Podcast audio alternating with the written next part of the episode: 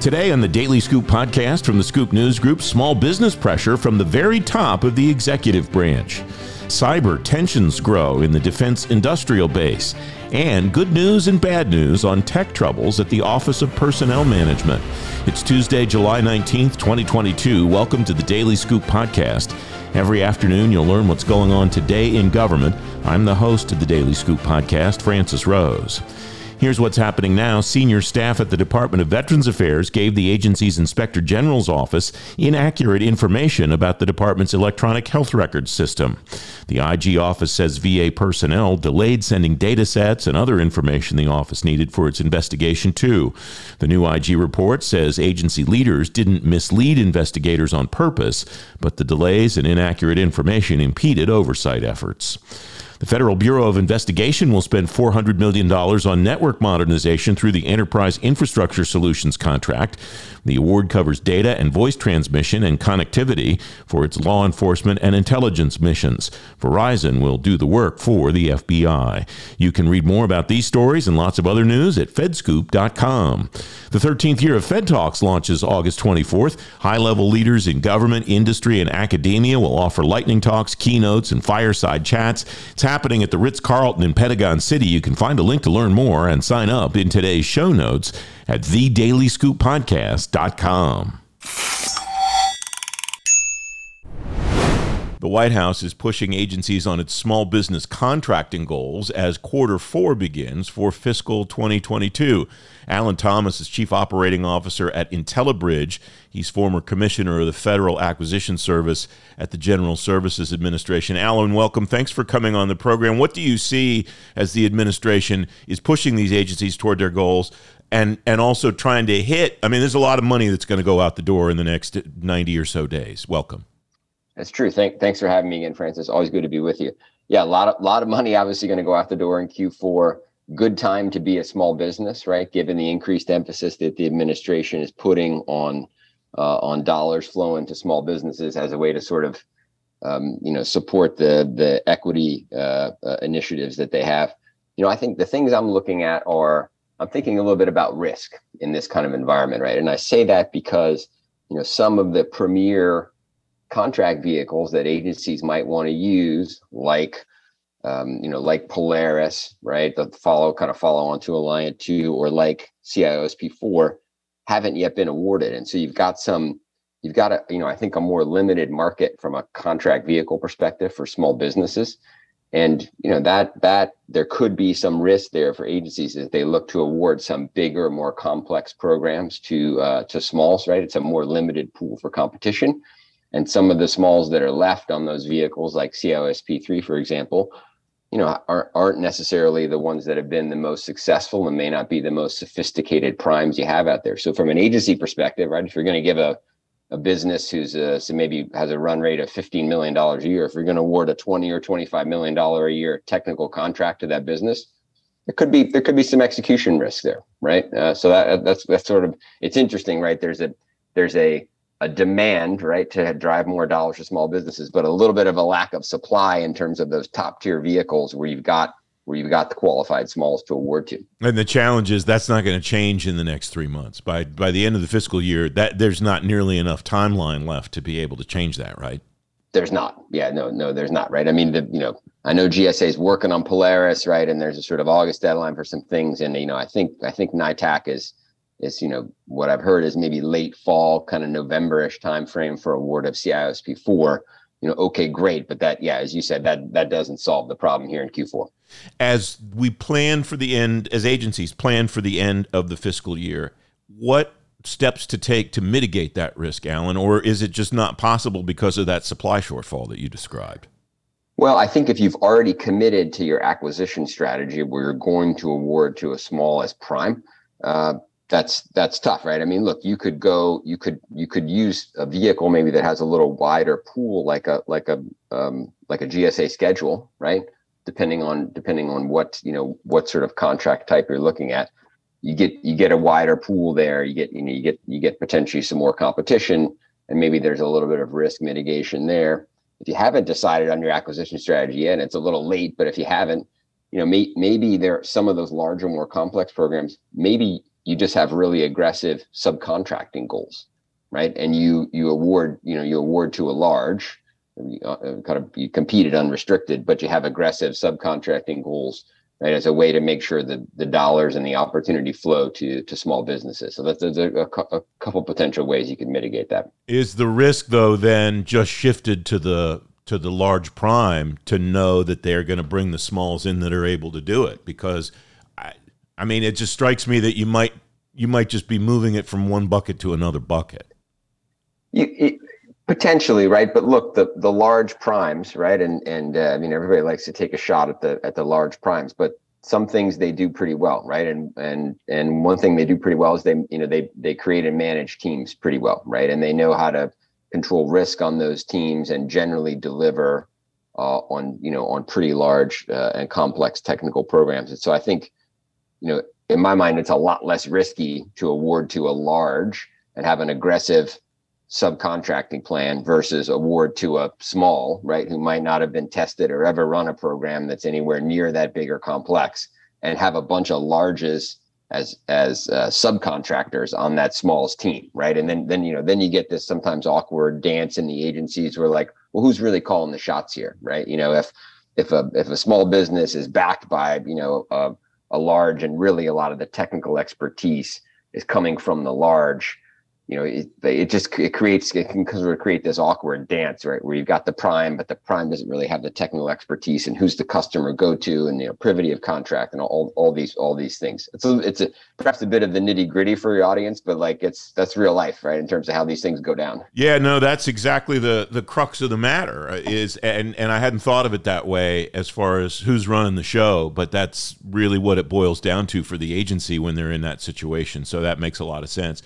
It strikes me that if if if it's kind of too late for this fiscal year, which it sounds like it is, to to build this cohort of small businesses, then I guess we get back to the same conversation that you and I have had in the past, and we've I've had with other people on this program in the past, which is what should we be doing now to try to build that base so that next year, say, when we get to July of 2023 we're not having the same conversation again about where do we find the small businesses to bring them in. And that's twofold, I guess. It's uh, building and solidifying the vehicles themselves, and it's building and solidifying the base of service providers, right?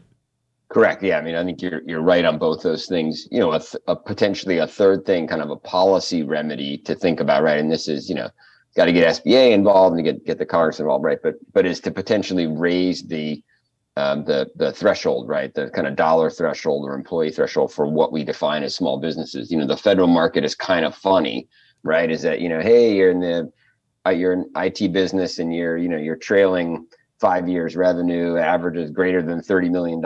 Okay, all of a sudden you're in the same class as Booz Allen or Accenture, right? And you're like, well, there's a, you know, there's a pretty big gap there, right? Between, hey, I'm a $40 million a year business and, you know, and, and and a you know one of the one of the really really large you know multi-billion dollar publicly traded businesses right? Like there's and i'm not necess- i'm not advocating for kind of the the sort of mid-tier classification because i think that's squishy but i just you know maybe maybe maybe 30 million dollars isn't the right you know is, isn't the right breakpoint for smalls right? Maybe it's 50 or 100 or some, something like that. Well it's funny that you say that because i got a press release the other day from a pr person that was talking about uh, how the company they were representing just got a $15 million contract. And I thought, you know, that maybe this person's new to the government contracting space. And I mean, no disrespect to companies that get $15 million contracts. It's, I, I'm happy for them. But like, I'm not sure at, at one of those bigger companies that you just described, they wouldn't even bother. It, that, that's, that's like me saying, Alan, can you lend me 40 bucks? Because in, in the sphere of the government contracting space, and applied to the lens that you just uh, that you just put out there, that makes it make sense. If if maybe it's time to revisit what the definition of a small is and and how that that company qualifies for work. Yeah, yeah, no, I, I, yeah, I would agree. Yeah, at a big at a big company, right? Hey, a ten or fifty million dollar contract. I mean, it's nice, everything counts, but yeah, it's a little. The old joke is it's change change in the couch cushions. Yeah, right. Uh, that, that that you found. Yeah, and I think that, as I said, sort of in my opening comments, right, that the potential risk is when you've got a more limited pool of smalls on some of these vehicles that are long in the tooth, you know, you could it's you could you could a little bit overwhelm uh, a small business, right? If you're a 15 or 20 million dollar year company and you win a contract that doubles or more the size of your business, that's just a lot to handle from a management perspective, right? And the agency, you know, hey, the agency's got a mission to do. They award the contract, they want the work done, right? They want the system built, they want to get the mission done. Um, and and uh, you know they're kind of relying on the contractor to sort of do all, to be able to effectively manage a program, and sometimes that's just that's that's can be can be a challenge, right? For um for for a small, right? Particularly some smalls, you know, hey, some of those vehicles, right, where you had 80 or 100 smalls, and there were lots of companies that were successful, and they've gotten too large to qualify if the if the agency asks for a recertification at the task order level. The small businesses that are left, right? I mean, the truth of it is, the industry looks at them and says, "Well, why weren't you successful?" Right? Like you're sort of the last, you know, you're one of the last people to dance without a partner, right? It's like, well, well, why is that, right? Did you know? Did you spill ketchup on your suit, or you can't dance, or like what's you know what's the story, right? Um, reg- okay, I'm trying. I'm trying to get that visual out of my head of the ketchup on the suit. Um, going to the vehicles, Alan. Laura Stanton, your former colleague, was on the program not too long ago, and and God bless her, she's got like six or eight big things going at uh, at the present time what what do we do strategically? What do we do calendar wise to prevent that from happening at some point? And I know each of them has had their own peculiar thing and and cause them to push this and push that and this moves to the left and so on. But I mean that seems to be part of that supply problem that you're talking about is we have so many and it's not just the GSA. You mentioned NITAAC and uh, you know, over here to the side, NASA SEWP just seems to keep chugging along, but it looks like everywhere else there's uh, some challenge or other, and and that's the other side of this equation that we have to address. It seems. Agreed. Yeah, I think I think a couple couple things there. So your your people are starting earlier, right? They're realizing that you got to start early. I noticed. I you know I listened to the uh, to your talk with Laura, uh, and I noticed she talked about Alliant three already, right? Which is like, hey, you know, super early. If you look over on the the follow on to Oasis, right? They've started that conversation very early, right? So that you you know, the earlier you start, the less chance there is for a gap. The other thing that's done, you, you saw this done on Stars three, um, is they you know they awarded in these cohorts, right? And that I think that I know one one benefit of that is it, it, it helps reduce protest risk significantly and you know the the um, uh, the Alliant 2 small, right? You know, there's a protest issue there. Ultimately, they couldn't resolve, right? Which is why we're sort of getting the redo with you know with with Polaris. So I think there's some different starting earlier and employing some different strategies that help reduce the risk of protest uh, from from an industry perspective are are you know are the kind of things that the contracting folks are doing to make sure we don't we, we don't have these we don't have these gaps. Starting early didn't work for EIS though. Yeah, little, well, true. Little, little, little, little, little bit different animal. Yeah, that's there, not GSA's yeah. fault, I, and and I'm I'm not suggesting that it's that somebody did something wrong.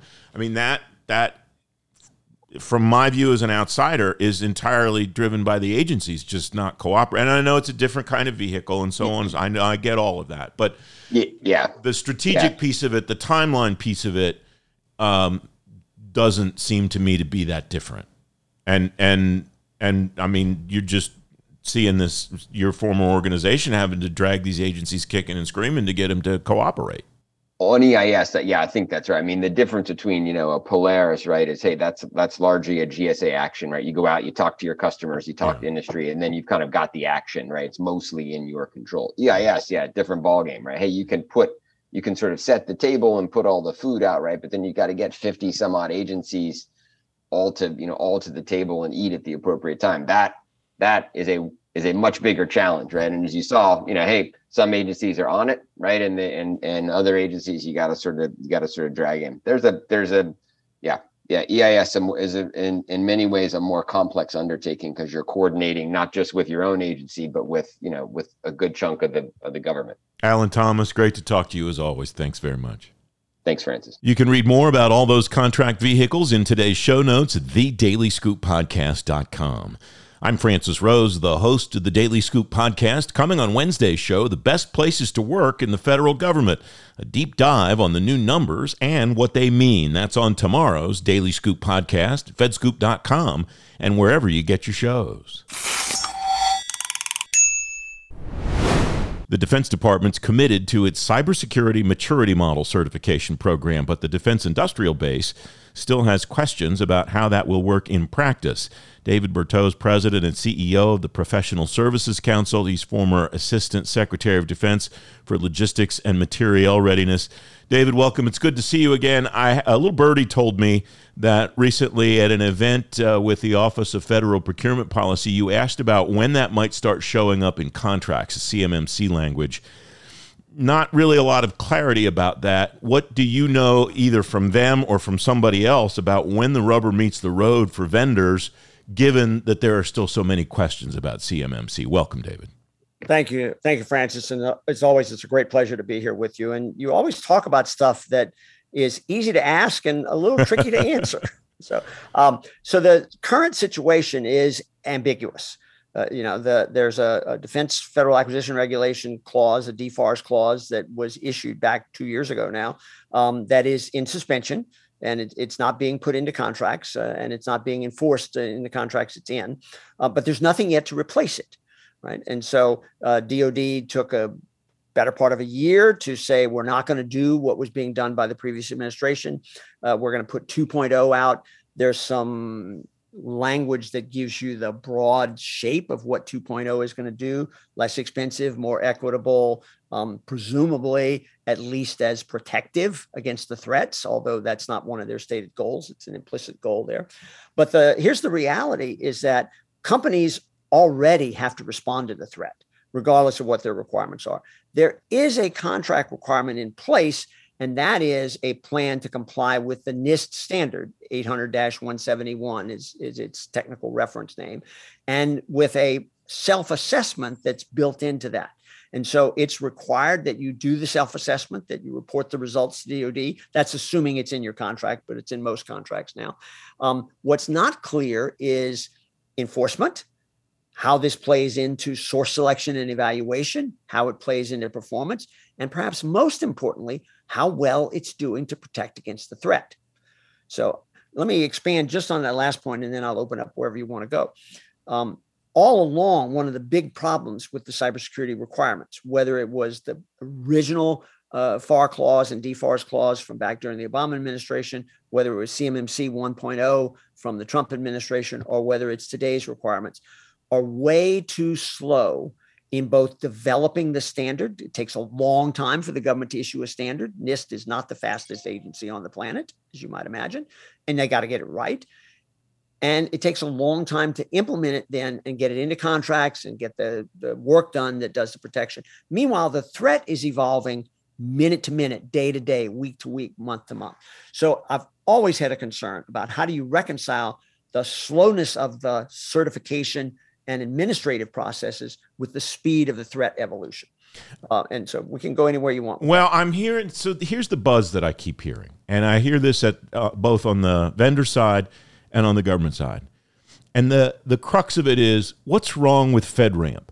What's wrong with applying the FedRAMP principles to what the Defense Department requires, and why are we creating this whole thing in the first place? And now we're talking about reciprocity as a right. possibility in the CMMC. If you already have that, then you are on the road to compliance. Well, if that's what it's going to turn out to be, and I, I, I don't nothing nothing against what's going on at CMMC. Matthew Travis was on the program not too long ago, and I think they have terrific goals, but if we already kind of have a thing that people seem to be thinking at least bubbling under the surface it's it's would be sufficient then why not just do that i wonder? So i think there's two aspects to that that come to mind immediately. One of course is fedramp has a huge velocity problem. It takes a long time to get your certification and oftentimes it's useful only for specific applications and purposes it doesn't it already doesn't expand elsewhere the second of course is that it doesn't cover a whole lot of the work being done here you don't need to be fedramp certified to do much things and the third is it really doesn't extend down into the sub tiers of, of subcontractors, right? So the the second thing though is it's also not very elastic. It doesn't respond very well to changes. It's a set of fairly static standards. It, but that doesn't mean that it shouldn't. There shouldn't be some reciprocity. It's probably not sufficient, but it's certainly uh, useful uh, to do that. I think the other piece that comes into play is that for DoD, the requirements that would apply only for DoD contracts could potentially put both prime contractors and subcontractors at a competitive disadvantage when competing with civilian agency contracts that don't have the same requirement. If you have stricter requirements, you will incur more costs. Those costs will affect both your direct charges and your indirect charges. That will make you potentially less competitive with civilian agencies that don't have such requirements, which then raises the question what should the civilian agency requirements be? Right? Which is, you know, find me somebody who can answer that question today. I've been looking and I haven't seen it. Yeah, I don't have the answer to that either, David. You used a phrase earlier though that really gets at the crux of what the the challenge here is and what, what we're trying to solve. And that is how well it the solution meets the threat. That's the bottom line. Nobody cares. Well, that's not true. Um, the point of the exercise is not compliance. The point of the exercise is defending against the threat landscape. And I wonder if sometimes maybe we haven't gotten too far afield from that and and focused too much on the mechanism rather than the actual solution we're trying to reach. Right, I think that's probably true. And you know, the risks are not only in the cyber threat itself, it's in things like the provenance of the software that you install, the data system connectivity of the telecommunication systems that you install. Right, we went through this whole Section 889 ban on Huawei and ZTE and other equipment had a couple of problems, right? The ban was on any affiliate or subsidiary of Huawei. You go to the Commerce Department or the Defense Department or the intelligence community and say, "Can you give me a list of the affiliates and subsidiaries that I'm supposed to avoid?" Uh, no, we don't have one, right? Um, you know, you'll have to ask Huawei that. Well, they're not likely to give you their hidden affiliates and subsidiaries. Disclosure is not their strong suit. not, no, no, uh, transparency is not their game. And and and then the next question is, if not them, then who's okay? Well, if you leave the burden of that, and this would be true for cybersecurity compliance, it would be true for software provenance, it would be true for telecommunications and data systems. If you leave it up to the individual company to figure out what's okay, then you're multiplying your risks. So all of this is how do you stay ahead of the threat? All right. Um, how are we doing then in any? And, and we're not picking on a particular mechanism. I'm I'm thinking more existentially. How are we doing at preparing the landscape for doing that because it's it's it feels to me like we're doing a whole lot of action and not necessarily making a lot of progress. Well, most of the companies, certainly the members of PSC, um, have done an awful lot in terms of compliance, not only with the NIST standards, but going well beyond the NIST standards to things that aren't even incorporated into the standards today, technology and and uh, and applications that provide protection. Um, the biggest focus to date from DoD has been on protecting technical data of major weapon systems and new classified systems that are coming down the road. There's a largely unaddressed aspect of protecting operational data, which is where the deployed forces will be buying fuel from a local broker for delivery to a particular location for a particular purpose, right? Now, as soon as you've got a delivery order that specifies type and amount, location, time for delivery of fuel, you now have operational data that's of immense value to any potential adversary. This is on an open, unclassified commercial network in a country that doesn't care about NIST standard 800 171. Nobody's addressed how DoD can do a good job of protecting that. That's been left entirely up to the companies. I think they're doing a good job. They're ahead of the requirements, but you know, we don't know where the gaps are and how they're being filled. All right. Uh, there's a lot more that we could chew on, and we're out of time, but it's great to talk to you as always, David Berteau. Thanks so much. Thank you. And I hope next time we say cybersecurity has been fixed. Now let's move on to some other problem. I think the odds of that are very slim, but I'll hope for that also. Thanks. Me too. Thank you, Francis. We're working towards it. You can read more about cyber standards for government and industry in today's show notes, thedailyscooppodcast.com. Nominations are open now for the 2022 edition of the FedScoop 50. We want you to nominate leaders in the federal IT community for their achievements and contributions. You can read more about how to nominate somebody through the link in today's show notes at thedailyscooppodcast.com. The Office of Personnel Management is undertaking a new data strategy and making fixes to its technology infrastructure. OPM's made progress in a few of its outstanding technology troubles. Michelle Sager is Managing Director for Strategic Issues at the Government Accountability Office.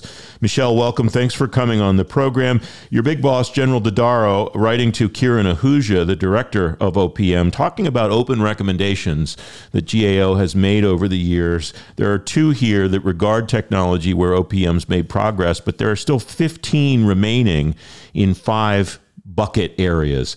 Walk me through each of those bucket areas, starting with improving the federal classification system, and help me understand where OPM still has work to do. Welcome, Michelle. Thank you so much. And thank you for highlighting this particular letter the Office of Personnel Management plays a critically important role, and these recommendations, if implemented, really have the opportunity to improve federal government operations. So we're really happy to have the chance to talk more about what the recommendations are and what potential implementation could mean.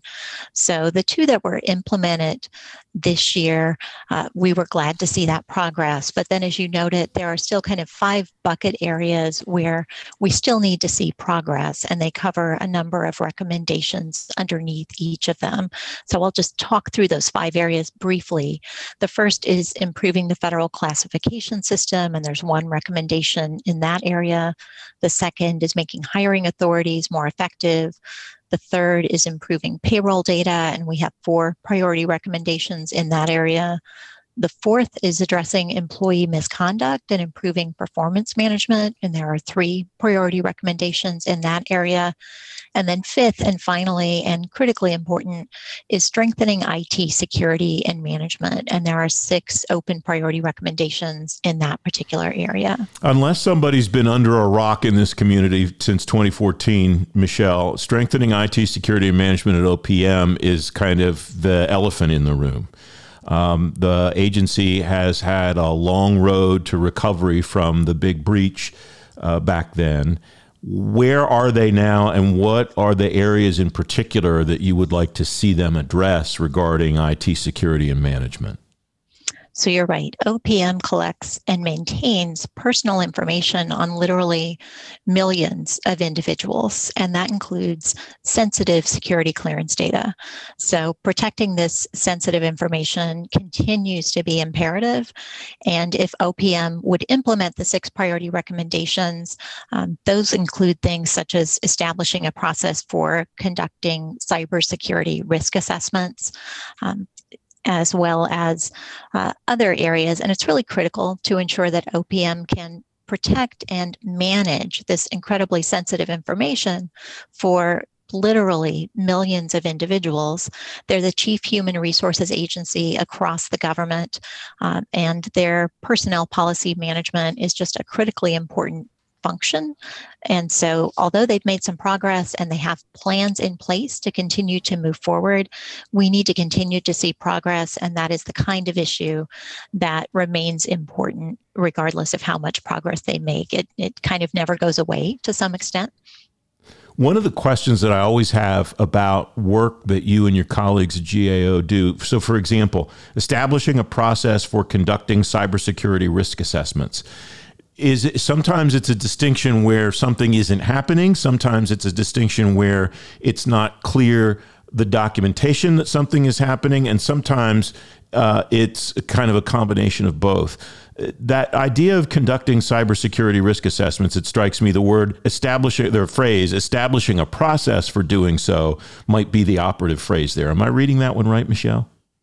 So OPM agreed with this overall recommendation and they have started to update their risk assessment processes and their cyber risk strategy, but we continue to need to see prog- uh, progress in this area in order them for them to fully implement it. They need to keep the project moving forward and then also ensure that uh, as they move forward, they think about the, about the totality of risk that is represented and how that affects information systems. And if they are able to successfully move forward on, on this front, then what some of the things that they would be able to do include identifying trends as well as prioritizing their own investments on cybersecurity risk mitigation activities. And that then would allow them to target their resources um, on these systemic risks to the organization as, as well as to the systems. In the bucket regarding improving payroll data, you write the Enterprise Human Resources Integration Systems, OPM's primary data warehouse, to support the efforts that you referred to uh, referred to earlier about OPM being the human capital center, basically, of the federal government. What are the challenges that they're having with the HRI now, and what would you like to see them address to try to mitigate those those challenges, those risks, Michelle? So this is a really important and long-standing area. Uh, the Enterprise Human Resources Integration System, EHRI, that's the acronym for this system. Um, that is how, that's the kind of data warehouse that OPM uses to support federal agencies' human capital management activities. And so it's really critical that they ensure that agencies have the data that they need to make staffing and resource decisions to support their missions. And again, this is across the entire federal government. So this system that I referred to, EHRI, that is their primary data warehouse system and it supports their efforts uh, that could implement these open priority recommendations that cover a lot of ground. And so I will note for any of your listeners that want to dive deeper, the details for each of the underlying reports, the recommendations that are open that we're flagging in this particular letter, and what OPM has reported about where they are and what they plan to do going forward. Those are all captured in this letter. And this particular area covers a lot of really detailed areas related to data quality, open data and making sure that they're capturing the information that would be helpful, particularly as the federal government thinking enterprise wide, as we're looking at the future of work, what that means, where people are working, and where agencies are looking to invest their resources as an employer of choice. All of these very data quality checks, open data, all of that contributes to this broader goal, thinking about the federal government as uh, an employer of choice. You and your colleagues always do a wonderful job, Michelle, of connecting people like me that care about this stuff to all of your resources through hot links and so on. We're going to put a link to this letter in today's show notes at thedailyscooppodcast.com. And I, this letter notes uh, that strategic human capital management is still on the high risk list that you and your colleagues put out every other year.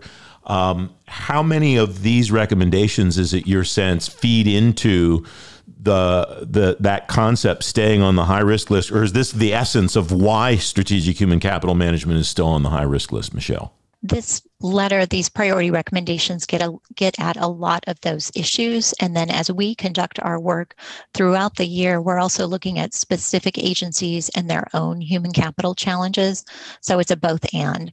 It's these priority recommendations and some of the challenges OPM is facing, and then it's human capital challenges across the entire federal government that are in many cases common uh, and get at some of these other issues such as special pay authorities. Michelle Sager of the Government Accountability Office, thanks very much for the conversation. Thank you so much. You can find a link to Michelle's work in today's show notes, thedailyscooppodcast.com. The Daily Scoop podcast is available on all the podcast platforms. If you don't want to miss a show, you can subscribe and get the show every weekday on Apple Podcasts, Google Podcasts, or wherever else you get your shows, and on any device you get your shows. And if you really like the Daily Scoop podcast, leave us a five star rating and a review. It'll help more people find the show. The Daily Scoop podcast is a production of the Scoop News Group in Washington, D.C. James Mahoney and Carlin Fisher helped me put the show together, and the entire Scoop News Group team contributes. The Daily Scoop podcast is back tomorrow. The best places to work in the federal government and which agencies need some help. Until then, I'm Francis Rose. Thanks for listening.